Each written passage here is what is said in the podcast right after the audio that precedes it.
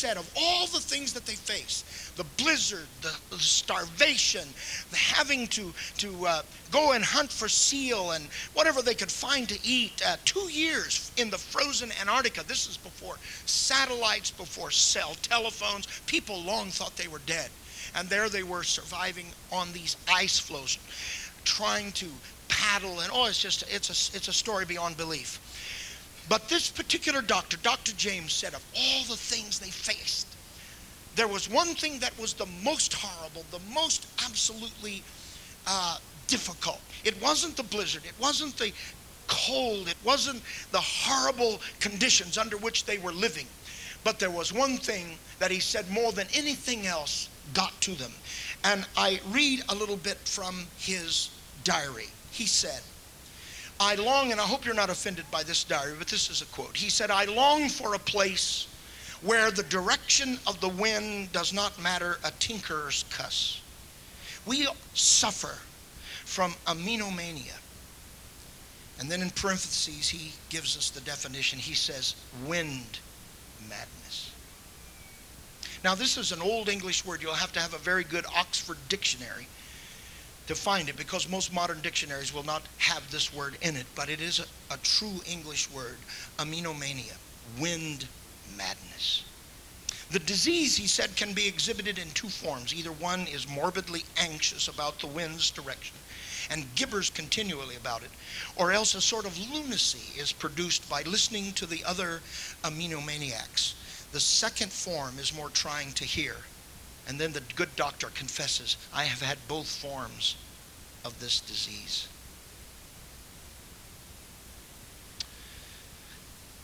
Wind madness is when the wind can never be ignored.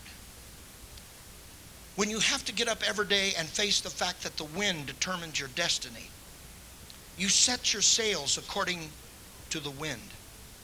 Your progress is slowed or enhanced according to the wind. The wind brought the cold, the wind brought the warmth. The wind mysteriously and with secret powers affected the presence of wild game and fish, seals, whales, birds all were in some unknowable way in the grip of the wind. And further, as the reality of the wind's power to set the schedule, to set the mood, and to literally determine the fate of every day, these brave adventurers became increasingly more aware of their powerlessness and forced to deal with the wind incessantly caused wind madness. And I'd like to talk to you tonight on this subject, wind madness. And I'd like to suggest to you that what is wrong in the so called religious world today and what is wrong in the pursuit of spiritual happiness. And many people are pursuing spiritual happiness, spiritual maturity, spiritual development. Make no mistake about it. We're not the only people interested in a spiritual life. And many people interested in having a mature and important spiritual life. But there's something gravely wrong in religion today. Something is not right because so many people that are out searching for answers and searching for a touch and searching for an anointing and searching for some kind of word are not finding the rest and the peace and the joy that they really want. And I'd like to suggest that one of the reasons is because Many people are afflicted with a form of madness, wind madness. And I'd like for you to stay with me just for a moment because we need to get this idea if we can. Wind madness in a spiritual context may be understood to mean that we cannot really discover and walk within the context of the real. We cannot really know God as we ought to know Him because we are overtly concerned about the winds of popular opinion. We're concerned about the winds of this doctrine or that doctrine. And our lives have become so, uh, so, so, how shall we say, so enslaved by public opinion, so enslaved by political correctness. Preachers are having a hard time preaching the word today because the congregations suffer from wind madness. They're afraid to really believe because, in believing what the Bible says, they may be rejected by their relatives or by their friends or by their community, or they may, in fact, lose their job. If you can get denominational preachers to talk to you honestly, they will tell you that it's very, very difficult for them to proclaim the real truth of the Bible. Pop psychology has taken the place of real Holy Ghost preaching. But it must not happen in our apostolic churches. Is there anybody here that believes we need a fresh touch of courage and faith? See, wind madness every day Dr. James said, every day, Brother Shoemake, the wind determined whether or not they would have something to eat. The wind determined if they would be able to make progress. The wind determined whether they were going to be hot or cold. The wind determined how they were going to feel. The wind determined the attitude and the spirit within the heart and the emotions of the men that were trapped on the Antarctica. And he said, every day, every night, you had to worry more than anything else about the wind.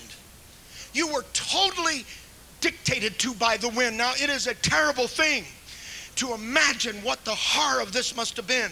As a matter of fact, the doctor says at a point you just became completely uh, insane. You became a lunatic.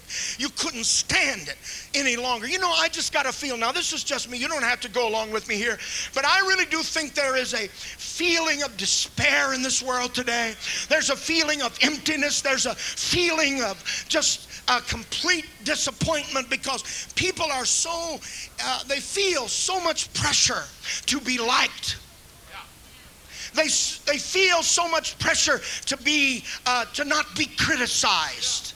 They feel so much pressure to make sure that they're not against the things that are supposed to be cool. Mr. Novak, in one of his columns this week, said, Yes, it is true. If you took a poll that most people in America are opposed to homosexual marriages, maybe as many as 60 or 70 or 80 percent in some polls.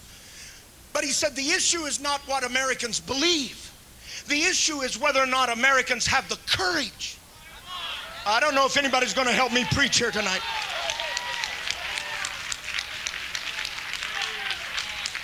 The issue is whether or not America is going to have the courage to stand for what they believe, to vote. Now I'm starting to feel strong in the Holy Ghost now. Whether or not America is going to have the courage to vote their convictions, to believe their convictions, to decide how they spend their money according to their convictions. I don't know how you feel about it, but we need some new faith, some new courage, some new determination. Somebody say yes. Somebody say yes. See, the world is suffering from wind madness. Public opinion is driving churches. Markets are driving churches. The need to raise money is driving churches. The psalmist says that the man of God, however, is different. The wicked man is like the chaff he is like a, he's like a feather. He's blown about by the winds. But the true child of God is like a tree planted by the rivers of water. He is not tossed. He is not driven. He doesn't wake up every morning worried about the wind because he's got a God that's able to keep him. He's planted like a tree by the river of life, by the river of water. Somebody say yes. Oh, clap your hands to the Lord. I'm starting to feel better in the Holy Ghost now. I want to speak against wind madness. I'd like the Holy Ghost to come into this place and cure us of wind madness. We don't have to worry what the world thinks about this. Let His name be exalted, let His word be preached. Let the redeemed of the Lord say so. Now, my Lord, now there is a strategy for you. I like your strategy, Brother Sargent. Just take a stand. Just preach the word. Just be instant in season and out of season. There's a strategy for you. Somebody say hallelujah. Now, I, I'm, I'm just, uh, I'm running across an article this past two days ago. No, yesterday. Yesterday a new book written by Os Guinness. Now, Os Guinness is an interesting religious historian of sorts. He's a Harvard trained professor. And he writes a lot, has taken a lot of time to write about religion and such. He's very keenly aware, particularly of the dynamics of evangelicalism and Pentecostalism around the world. He's written a lot about it. His new book is very fascinating. It's entitled prophetic untimeliness. Prophetic untimeliness. And I probably will not do this little short uh, uh, analysis of his column justice, but he says, in essence, that we have, working in the church today, a, a culture of relativism. And he said, the question is have all these churches that have been spending their budgets, that have been training their preachers to be relevant to the culture. All of these people that have been putting on, in his words now, these kind of gross, I better, I better quote him properly, these gross, hip, appalling presentation of the gospels and he's talking about people that think the best way to present the gospels with rock music and the best way to present the gospels with theater and the best way to present the gospels to look like the world and act like the world People say, now I'm going to be controversial. See, I have a little theory. If you come this far to preach, you should be controversial just to keep it interesting. I mean, you know, generally speaking, I don't know if it's going to happen this time, but usually they pick up your airfare for these kind of things. So, you know, you you hope to be at least controversial enough to keep people awake. But you know, there's people that think, well, if you want to go out and you want to reach the world, you got to go out and dress like the world. You got to act like the world. You got to make a church look like a bar instead of a church. You got to. Does anybody know what I'm talking about? You know, you got to come to church and throw balloons around, or, or you know, you got to do some kind of thing, and the music sounds like the world, and it's kind of urban and hip hop. And so all of this work, he said, isn't it fascinating? Now, this is Os Guinness, not Brother Mooney. He says, isn't it fascinating? But all of this in a generation when relevance is the big idea, we have to ask the question is all of this kind of relevant, so called relevant evangelism, is it detrimental to the church? And then he answers his own question. It's a rhetorical question. He says, yes. It is detrimental. In fact, it has not worked, he says. The church trying to be relative with the world has actually hindered the cause of evangelism.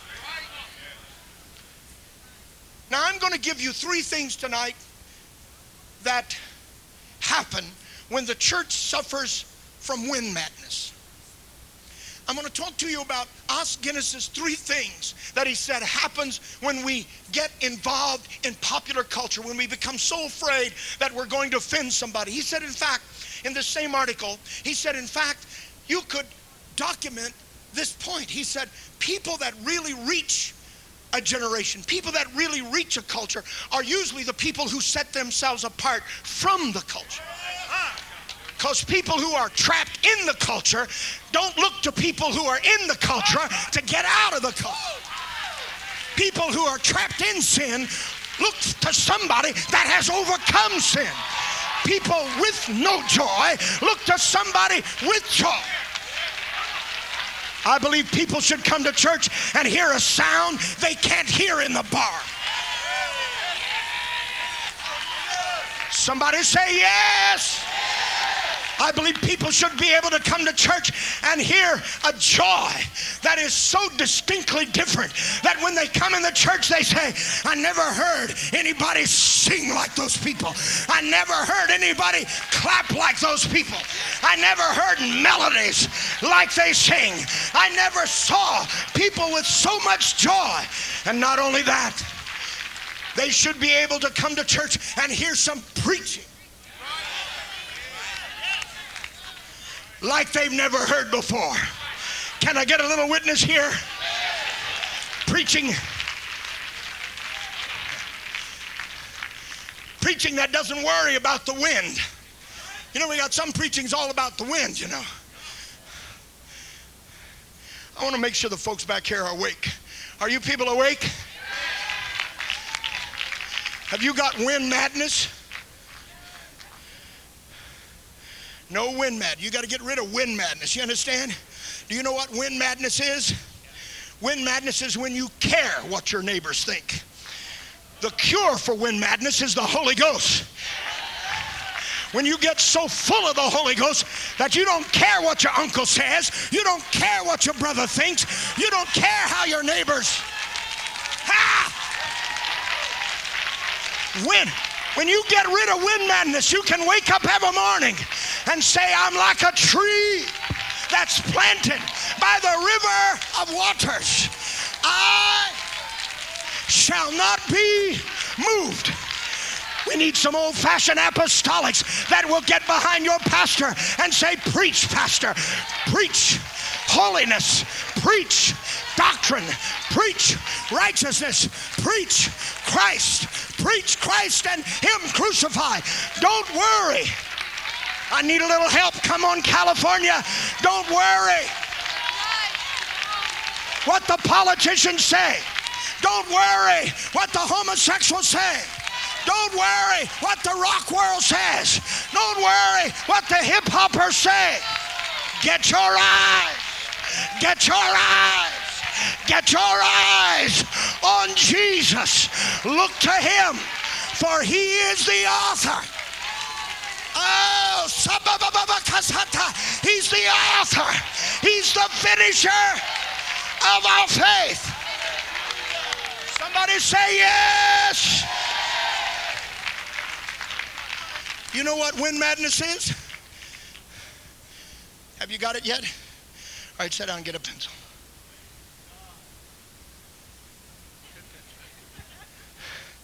Wind madness. Now, someone get for me Ephesians 4, what? 12, 13? I know 14, but let's start a little above. He's setting the church, apostles and prophets. You got it over there? Big number 14 over there. All right, get it? I'm just teasing. You know that, don't you? You look kind of horrified. Is it your natural look? It's the, it's the uh, beginning stages of wind madness. A deer in the headlight area.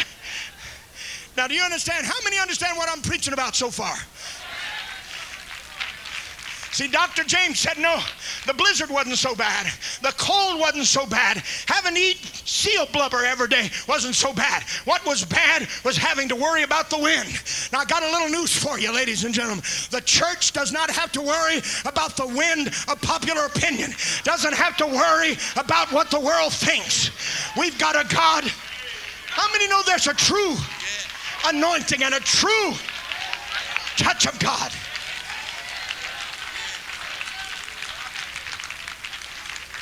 When the church gets so concerned about rele- being relevant and relativism and all that kind of stuff, we get more concerned about preserving the church than we do having revival. Market takes the place of mission. We're more concerned about how many this we can sell how many much of this we can sell. This is not, we're not in the marketing business. We're in the preaching business. Somebody say amen. Now read for me. Ephesians 4. You may be seated, except for you. You, I'm going to lean on you. Do you know what wind madness is? Uh, do you know this brother over here? This brother over here? He, uh, you're, you're not going to read my verse, are you? No. Why did they give you a microphone? I'm still preaching. Somebody else is going to read the verse. Who's going to read the verse? I'm just leaning on him now. This brother over here, hold up your hand over there. It's first stage of Alzheimer's. No, wind madness. I'm, I'm sorry. Wind madness.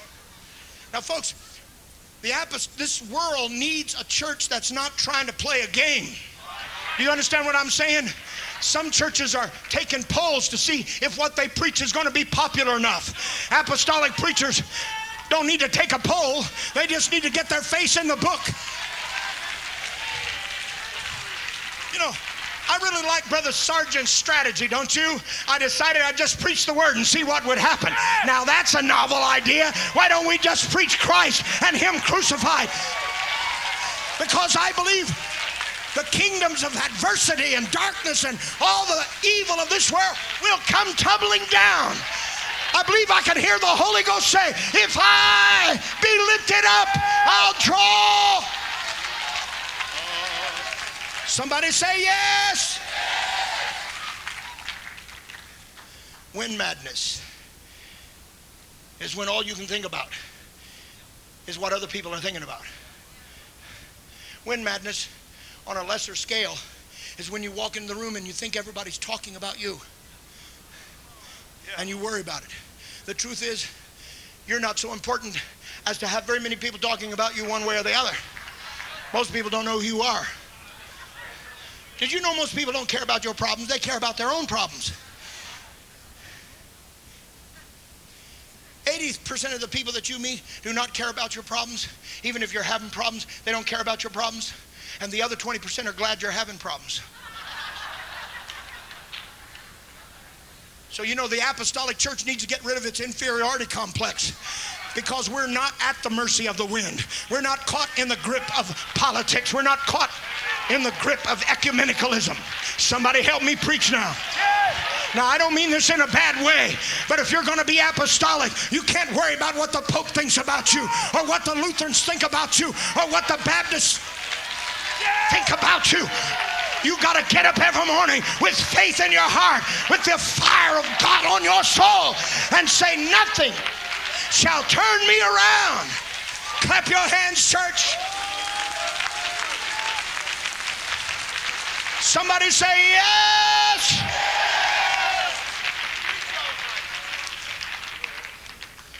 All right, read for me. Ephesians.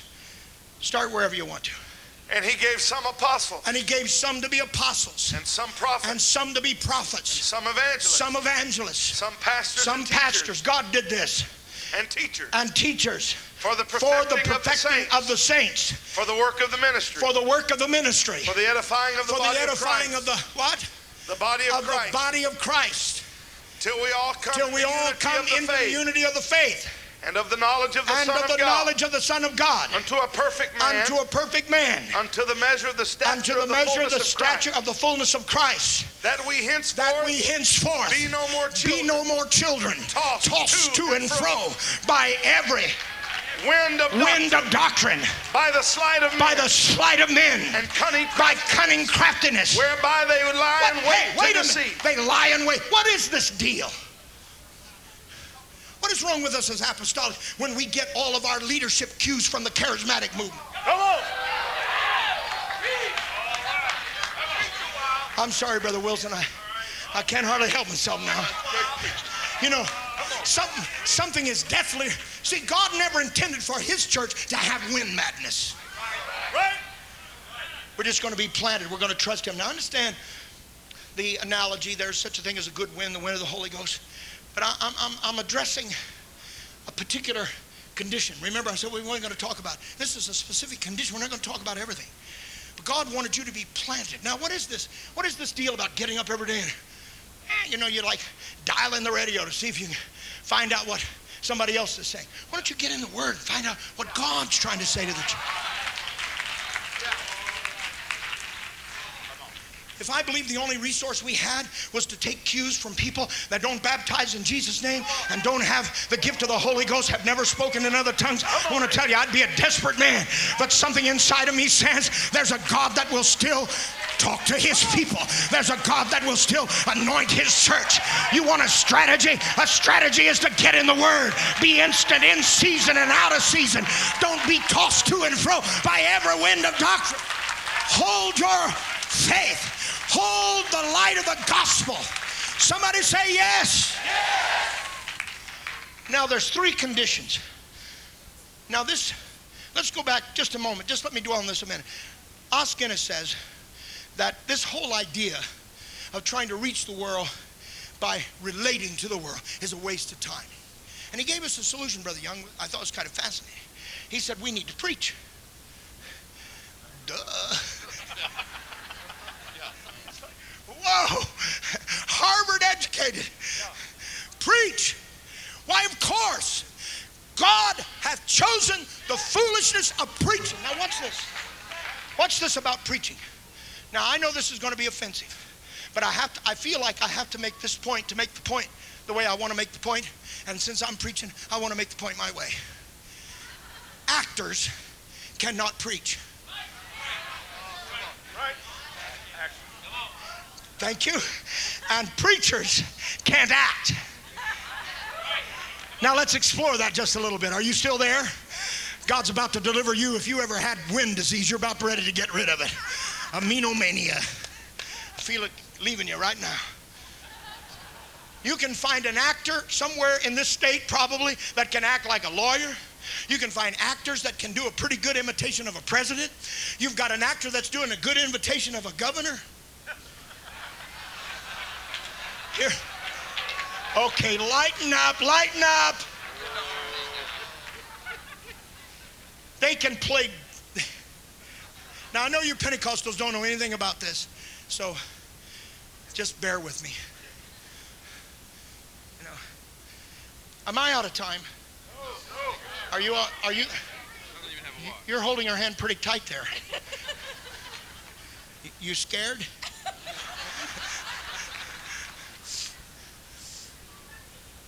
You are married to her, aren't you? Well, it's a simple answer yes or no.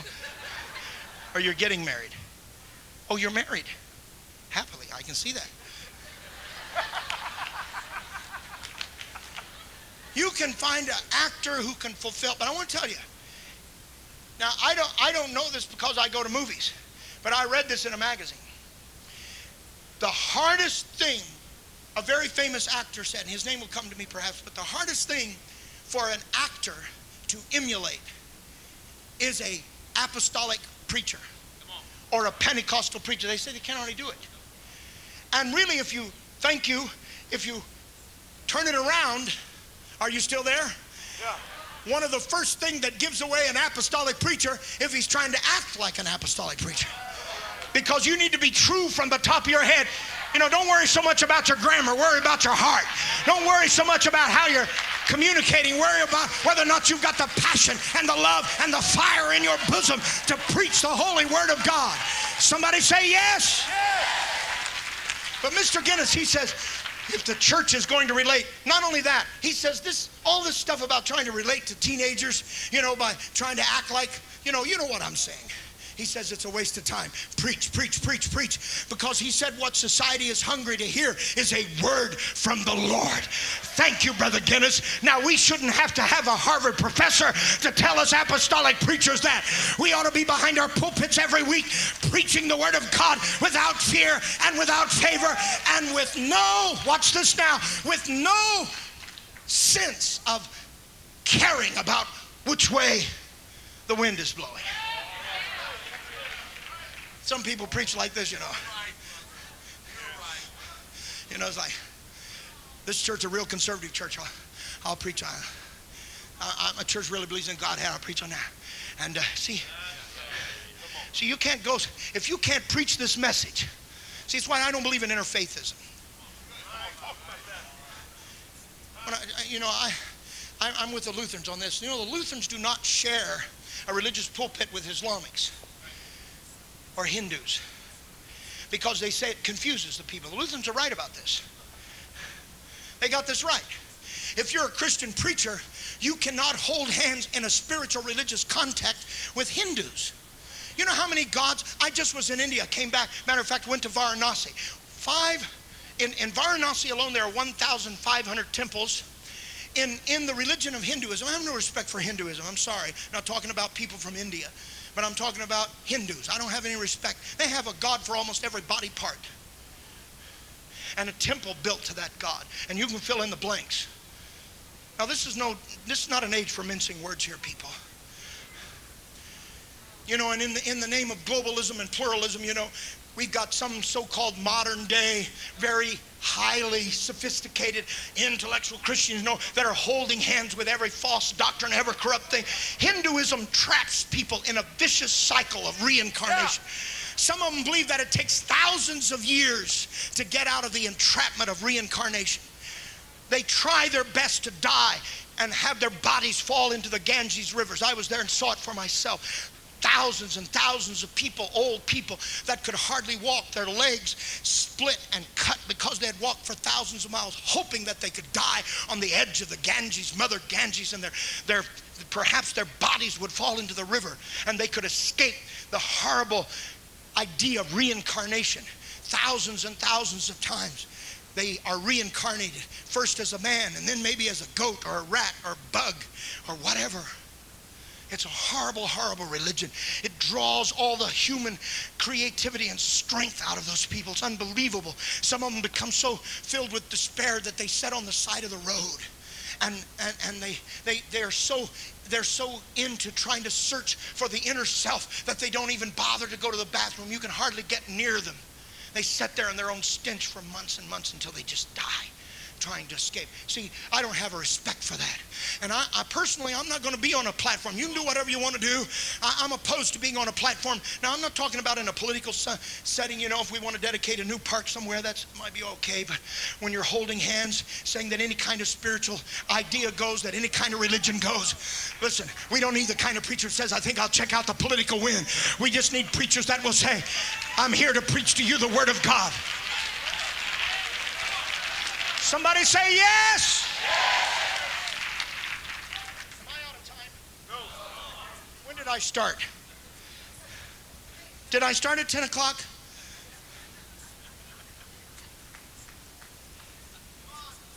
Okay, here it is. I got to finish now. Uh, preach. Now, what's so hard about that?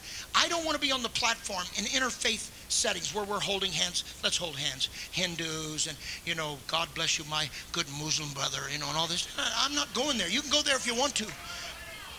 See, what you have to understand, something happened. You know, uh, Mel Gibson in his movie about the Passion, that was the blood, the redemptive blood of Jesus Christ. You come over to Acts chapter 5, and you find a man by the name of Stephen who faced a, a terrible inquisition, and not only that, but he I wish we could. Can we just go there just for a minute? Now, I want to show you what Stephen. See, Stephen was not a compromiser, and he was in a very. This is. He is, uh, in essence, he not in essence. He's the first martyr of the church. How many know that? He's the first man that died for his faith. Are you still there? And uh, this is very important because uh, where did this happen at? Chapter 7? Work of Jesus Christ, right? He, he's laying it out there. He's telling them what happened in the Old Testament and how that they had crucified Jesus Christ. Verse 51, they're after him. They're really putting the pressure on him. I don't, I'm not going to retell the whole story, but verse 51, look at him. He says, Ye stiff necked and uncircumcised in heart. Do you always resist the Holy Ghost as your fathers did, so do you.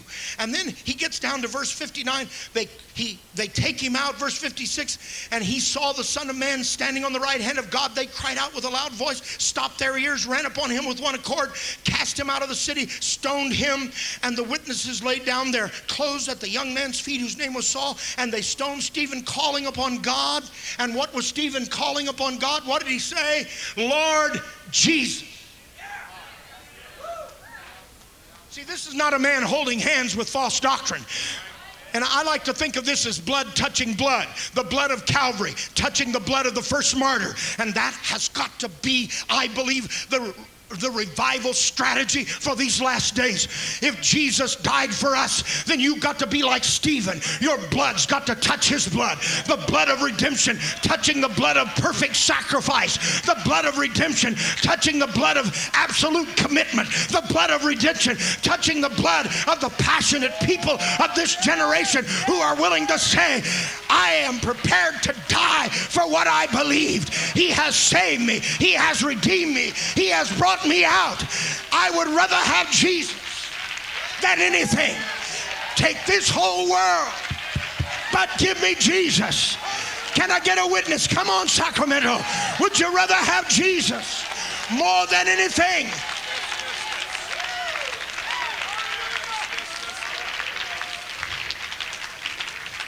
In California, but it happens everywhere, you know.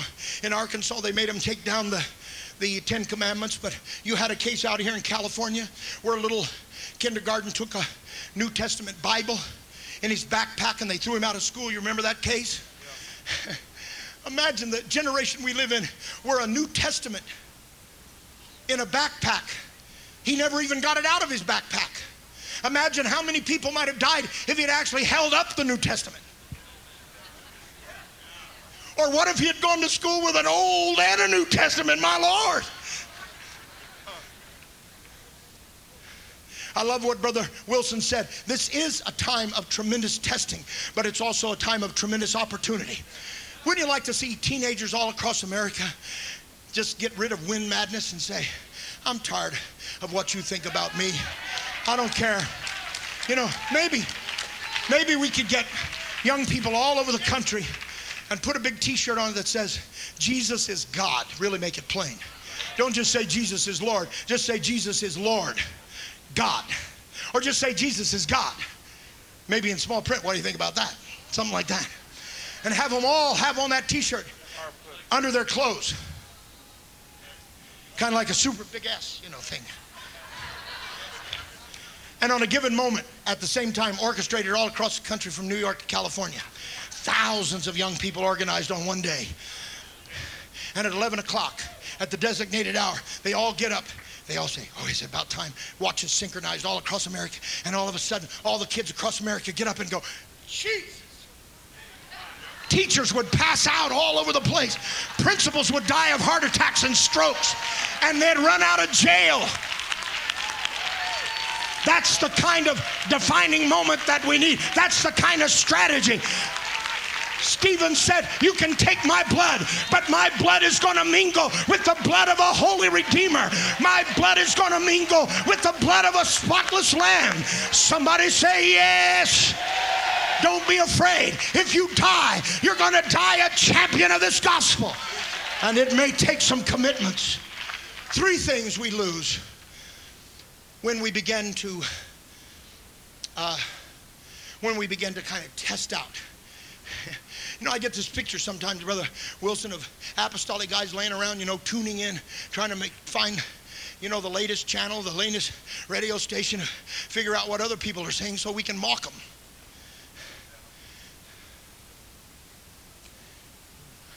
Now, you want to go back and see something very unique.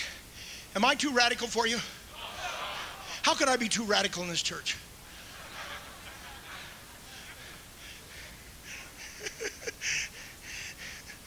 Brother Wilson eats radical cereal every morning. Huh? Isn't that the right? He puts he puts thumbtacks in his Rice Krispies just to keep himself tough. Notice he didn't sing tenor tonight in that quartet either. Did you notice that? Boy sang bass, didn't he? Daddy sings bass.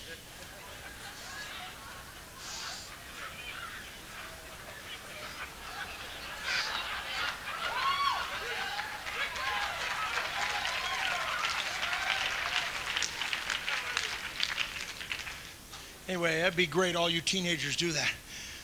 But maybe this is, maybe this is a, a, you know, a time when we need to just kind of turn off the world and say, we're not suffering from wind madness here. As a matter of fact, there's something so unique. Well, let me just put it this way. And again, I borrow, if you can forgive me for this, I'm going to borrow from three things that Mr. Guinness suggested that we lose when we start pandering to the world and we start work going down this road of trying to relate he said, first of all, you lose the authority. Now, this is a huge issue because preaching with no authority is just a speech.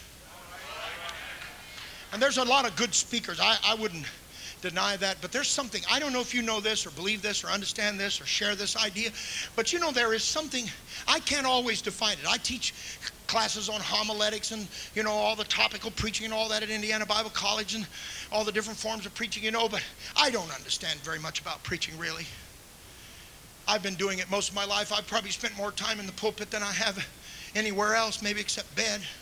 Preaching, eating, and sleeping are the only three things I do. And uh, you can see that I do a lot of preaching and a lot of eating. So, but this this thing, I don't understand it, but there's a component about preaching that is indeed inexplicable.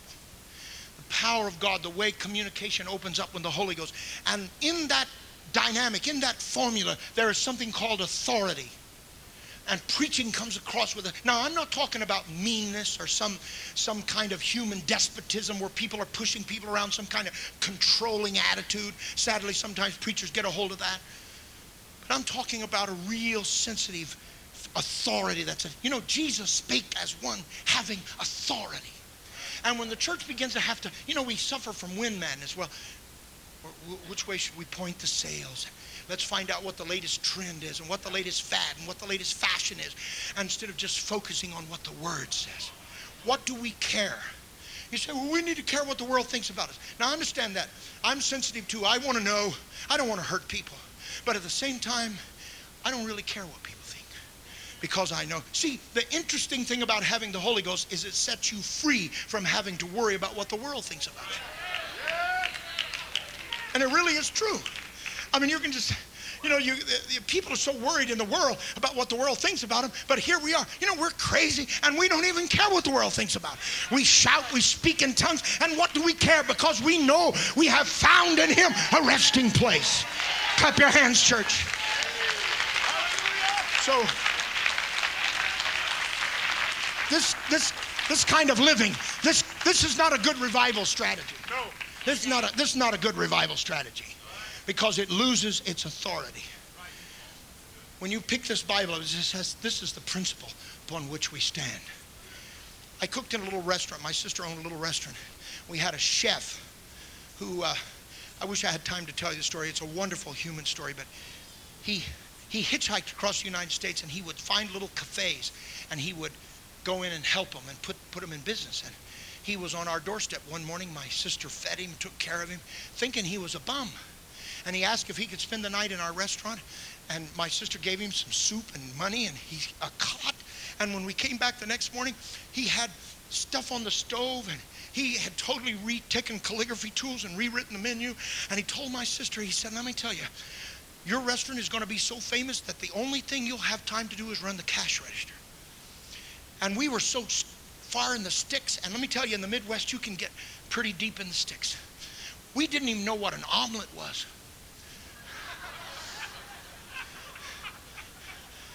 And I had my first omelet in that little restaurant. This great chef, he had cooked for five presidents, cooked at the Palmer House. And he said, All I need is just one helper in the kitchen to wash pots and pans. And I got that job. That's my job. And I worked with that chef for about maybe six months or so. But he said this to me, Brother Shoemaker, and I'll never forget it. He said, Always remember what I'm going to tell you, son. And we would, he, he taught me how to pick meat. I love to cook. He really inspired me. He said, You can be the greatest chef in the world, but you cannot fix rotten meat. Now, see, you can be the greatest preacher in the world, but you can't fix false doctrine. You can preach. You can't preach like this. When you get ready to preach, you got to say, put some good meat on that plate. I'm getting ready to grill up something that's going to put a little fat on your bones. But it's got to be true. It's the truth that sets you free. A lie cannot liberate you. Somebody say yes. A lie cannot set you free. Only the truth can set you free. Come on, California, say yes. When we when we try to, you know, do this, we lose authority. Secondly, Mr. Guinness said, we lose continuity.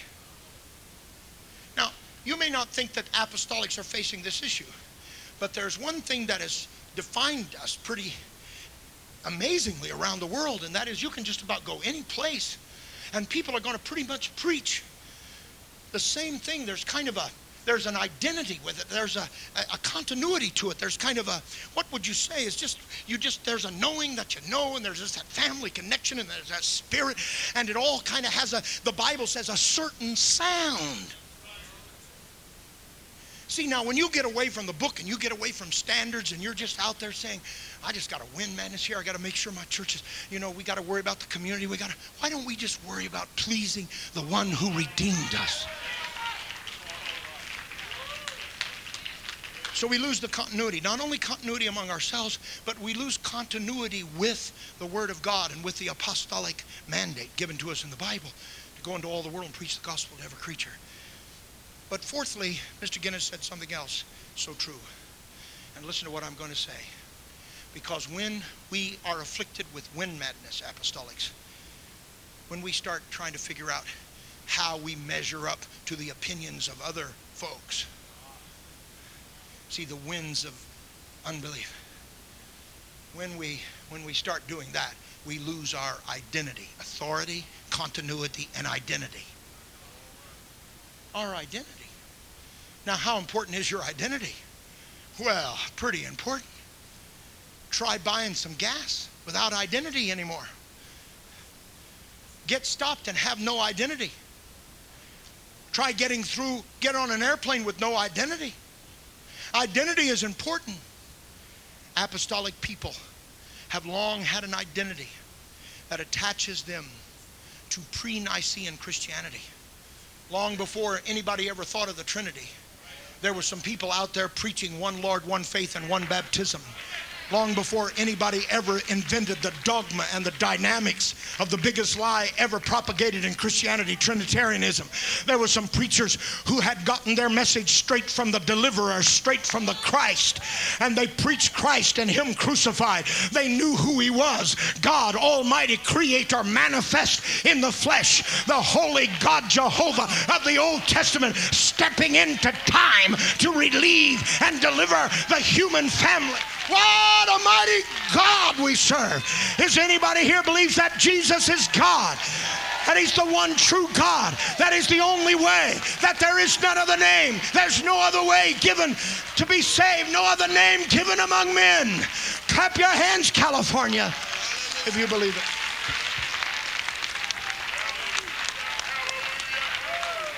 Somebody say yes.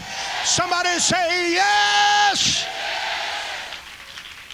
And this is crucial to us to have this identity. And it is no small thing.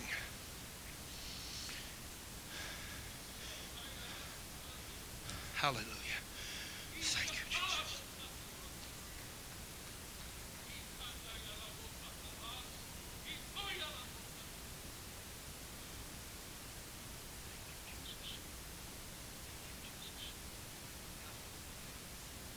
You know who you are.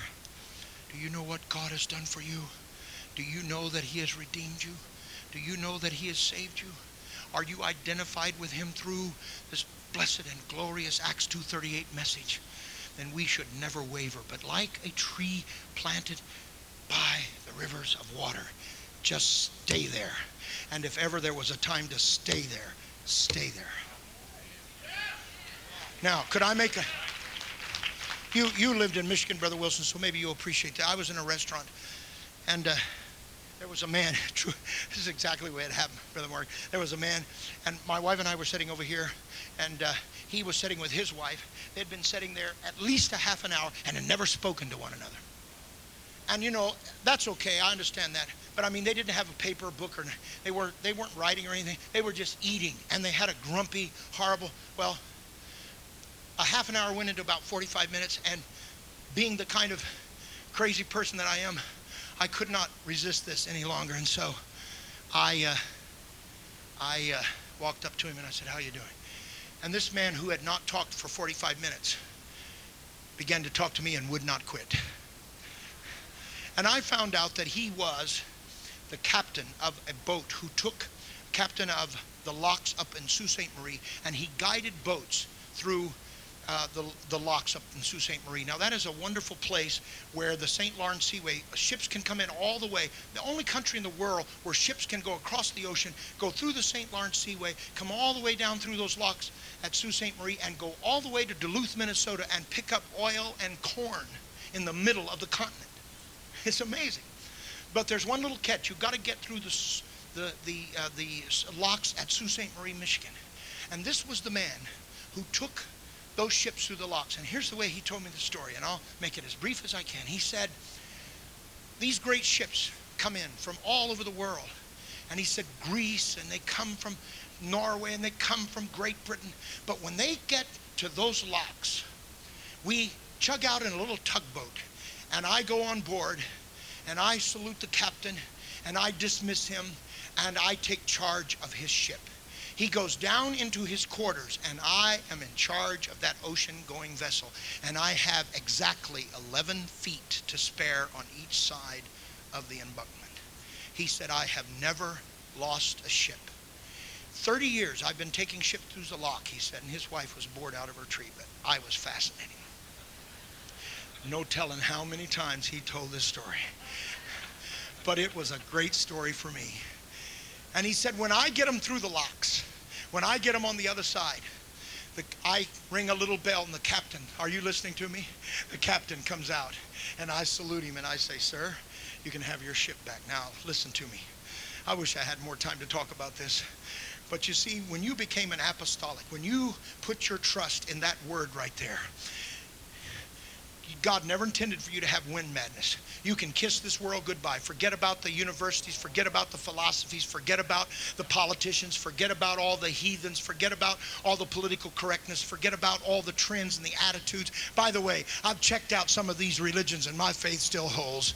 I've, ch- I've checked out astrology and my faith still holds.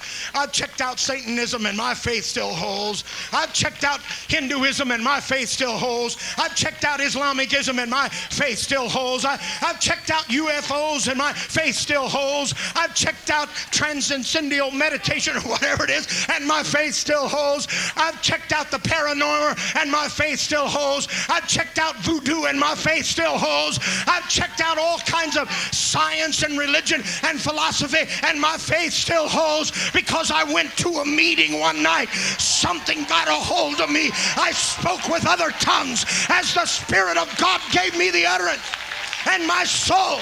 Somebody help me now. My soul has been on fire ever since. Somebody say yes. Say, but Brother Mooney, do you have all the answers? No. But you see, when I went down that altar, Captain Jesus met me there and he said, Nice to have you here, Moonbeam. Now, if you'll go to your cabin, please, get you a Diet Coke and don't think too much. Yeah. Because it's going to be a tight squeeze. Yeah, right. And when I get you over to the other side, see, I'm not, I'm not going through this world with my brain power. I'm not going through this world with some kind of physical power. And you know I'm not trying to get through on my looks, but I put my hand in the hand of Jesus Christ. I decided one day to make Jesus my choice. I decided to give him my heart. And one day, Somebody help me preach now. When we get over on the other side, he's going to say, Well done, thou good and faithful servant. You have fought a good fight and you've kept the faith. Henceforth, there's laid up for you a crown. Clap your hands, California. Magnify the Lord with me.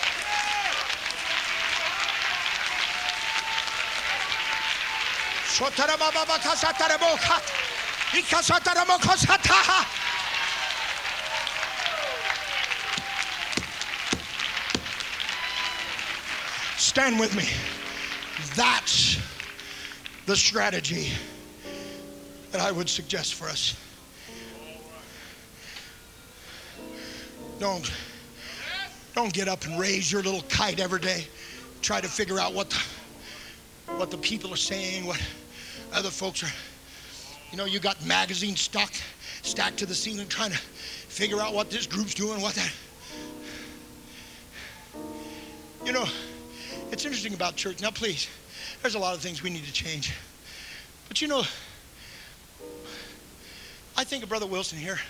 He's a pretty sophisticated guy. But I noticed how just churchy you was tonight. Because there's nothing better than just church. See, this is so good. I know I've got to quit, but you're like a tree, you see, planted by the river of water. And God never intended for you to be tossed to and fro by every wind of doctrine. So go down in your prayer chamber and say, Jesus, take my little boat through. These are rocky waters, but take me through. These are uncertain times, but take me through. And you need to hold to that book and hold to his unchanging hand through every trial, through every test. Get a hold of somebody right now. Let me tell you something. You say, well, this is a battle for the preachers. No, this is a battle for every one of you in this place. You need to stand with your preacher. This pastor and, and this community getting ready to build an auditorium. Step one, almost 3,000 seats. Step two, 5,000 seats. You're going to fill it. You know, we're not just accidentally doing this. God is going to fill these churches. There's a revival. You can go to any place in the nation. Brother Morgan, you preach all over the country. And young people, ask how many, how many young people feel a call to preach. It, it'll be shocking if 75, 80, 100, 300, 400, sometimes if the audience is big enough, a thousand young people will come forward. Why is God calling so many people to preach? Because God is getting ready to do something like we have never seen before.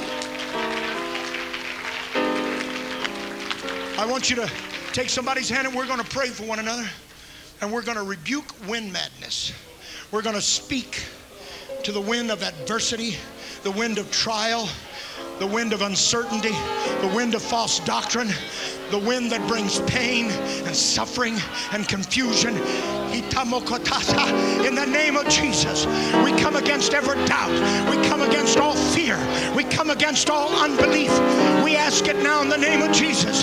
Set us free from doubt.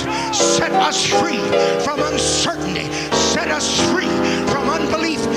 Us, God, to have a conviction that will hold, a faith that will hold, a determination that will hold, a conviction that will hold.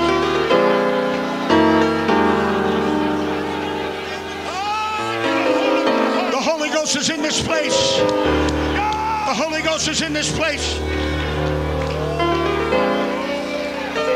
If you came to this, if you came to this conference sick, I know I'm not preaching about healing tonight, but I feel led of the Holy Ghost. You came to this conference sick. Why don't you come right now and stand up here? This very first night you can be healed. Whatever it is. Maybe this week you found out you had cancer. Maybe you're facing something in your life, a sickness. Only God can touch you. God wants to heal somebody this very first night. Just come right on up here and stand. How many know we got a great church? Listen to me, apostolics. If we will stay in the place that God has called us, mind our business, keep our faith strong, God is going to use us. If we sell out because we're afraid, we will lose our authority, we will lose our continuity, and we will lose our identity. Let's not let that happen. Stay in the Word. Are you determined? Get behind your pastor. Are you determined? Resist all false doctrine. Are you determined? Resist the devil, and what will happen? He will flee from you. Preachers, come and lay your hands on these wonderful people who've come here by faith. Come on, wherever you are, preachers, just come. It doesn't matter who lays hands on who. Just pray for these good folks.